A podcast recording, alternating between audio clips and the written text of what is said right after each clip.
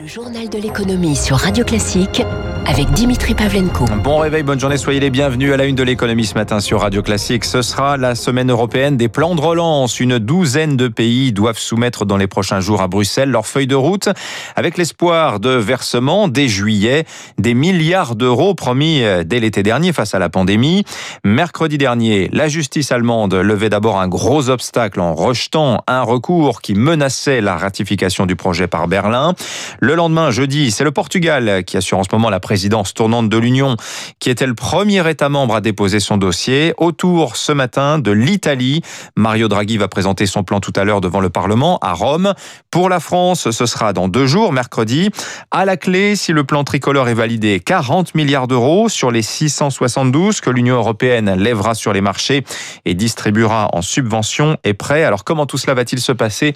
Les détails avec Éric Kuoche. Chacun des vingt-sept dossiers sera passé au crible par la Task Force Recover, composée d'une centaine de personnes. Son rôle est de noter les plans de relance nationaux entre A et C. Et pour être validé, il leur faudra décrocher sept A parmi onze critères. Pascal Joannin, directrice générale de la Fondation pour l'Europe, Robert Schuman. L'Union européenne a indiqué qu'il fallait qu'au moins trente pour cent sur la transition écologique. Il y a également la transition numérique, les infrastructures qui ne sont pas déjà aidées dans le cadre d'autres fonds européens. Parmi ces critères, un a catalysé les tensions. Les pays frugaux réticents à un plan européen avaient réclamé un calendrier strict des réformes envisagées par les États membres. En somme, en contrepartie de l'aide européenne, il faut montrer des efforts côté rigueur budgétaire. En France, cela concerne les réformes de l'assurance chômage et des retraites qui sont sur pause actuellement. Alors, cela peut-il nous desservir? Peu probable, selon l'économiste Anne-Sophie Alsif. Ce n'est pas coercitif, mais par contre, ça a un poids politique hein, par rapport aux autres pays attachés à la rigueur budgétaire, de voir où sera affecté l'argent, parce qu'ils ont justement peur de s'endetter en commun sans qu'il y ait de contrepartie forte. Un gage pour les tenants de la rigueur, donc, mais qui n'empêchera pas le plan de relance européen. La validation des vingt-sept dossiers est attendue pour fin juillet, début août. Éric Kuoche. À la une également ce matin, une petite révolution chez Lagardère. Selon les Échos, le groupe devrait mettre fin cette semaine à sa fameuse structure en commandite. Elle permet à Arnaud Lagardère de verrouiller le contrôle du groupe, hein, malgré une participation au capital de seulement sept pour cent.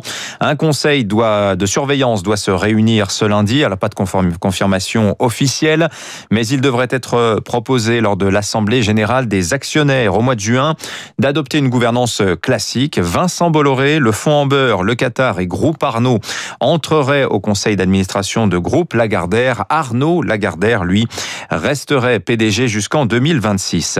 Faudra-t-il un passeport vaccinal pour voyager cet été? Le Parlement européen doit débattre du principe mercredi pour une mise en place dans la deuxième quinzaine de juin.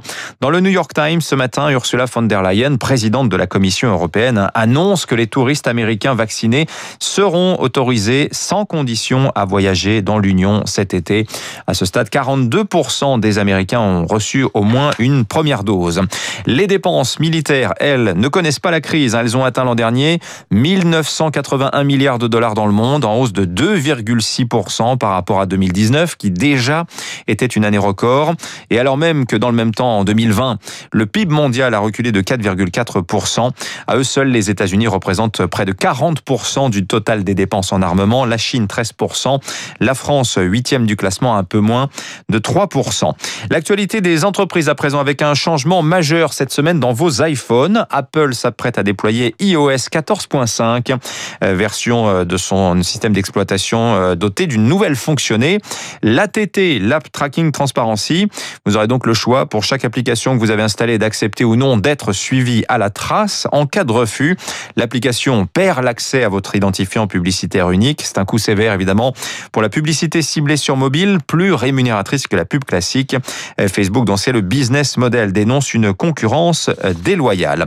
Chez Renault, la sécurité avant tout. Lors de l'Assemblée générale du groupe vendredi, le directeur général Luca De Meo a annoncé qu'à compter de l'an prochain, tous les modèles Renault et Dacia seront bridés à cent quatre-vingts kilomètres heure et un régulateur de vitesse nouvelle génération prendra la main au moindre relâchement du conducteur, Charles Bonner. Oui, le premier modèle concernait la Mégane électrique, attendue l'an prochain et dotée du régulateur baptisé Safety Coach. En clair, impossible de dépasser cent soixante kilomètres à l'heure avec ce modèle.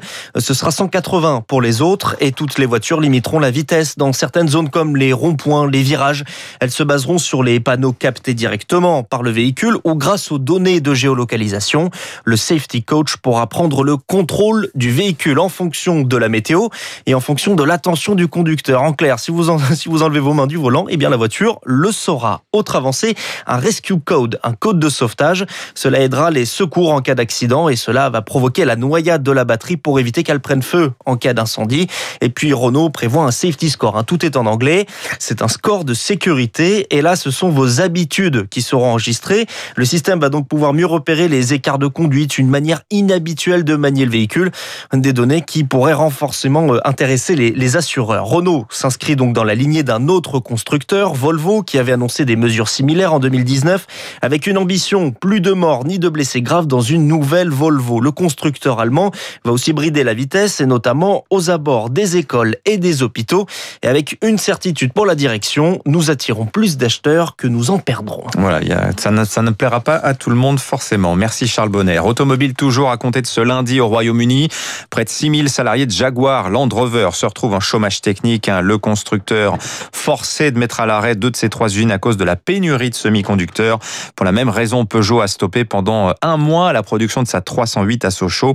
La production reprendra mercredi, mais à la place du cockpit numérique, les véhicules seront équipés d'un bon vieux compteur aiguille. Et puis le Bitcoin reprend quelques couleurs ce matin, autour de cinquante-deux mille dollars. Il était tombé vendredi sous les cinquante mille, soit une baisse de vingt-cinq pour cent depuis son record de la mi-avril à soixante-cinq mille dollars. Le Bitcoin affaibli par des informations de presse. Hein, selon Bloomberg, Joe Biden annoncerait cette semaine une hausse des taxes sur les gains en capital des particuliers. Cette taxe passerait de vingt à près de quarante pour cent pour les revenus supérieurs à un million de dollars par an. Les marchés pour finir, la bourse de Paris en légère baisse vendredi, moins zéro virgule quinze pour cent, six mille deux cent cinquante-sept points. À Wall Street, le Dow Jones, lui, plus zéro virgule soixante-sept, trente-quatre mille quarante-trois points. Le Nasdaq, plus un virgule quarante-quatre. La semaine va être riche en résultats trimestriels. Plus du tiers du S and P cinq cents publie dans les jours à venir, avec notamment ce soir Tesla. Demain, Microsoft et Alphabet. Mercredi, Boeing, Facebook ou encore Apple. Tout de suite, le Focus Echo dans un instant.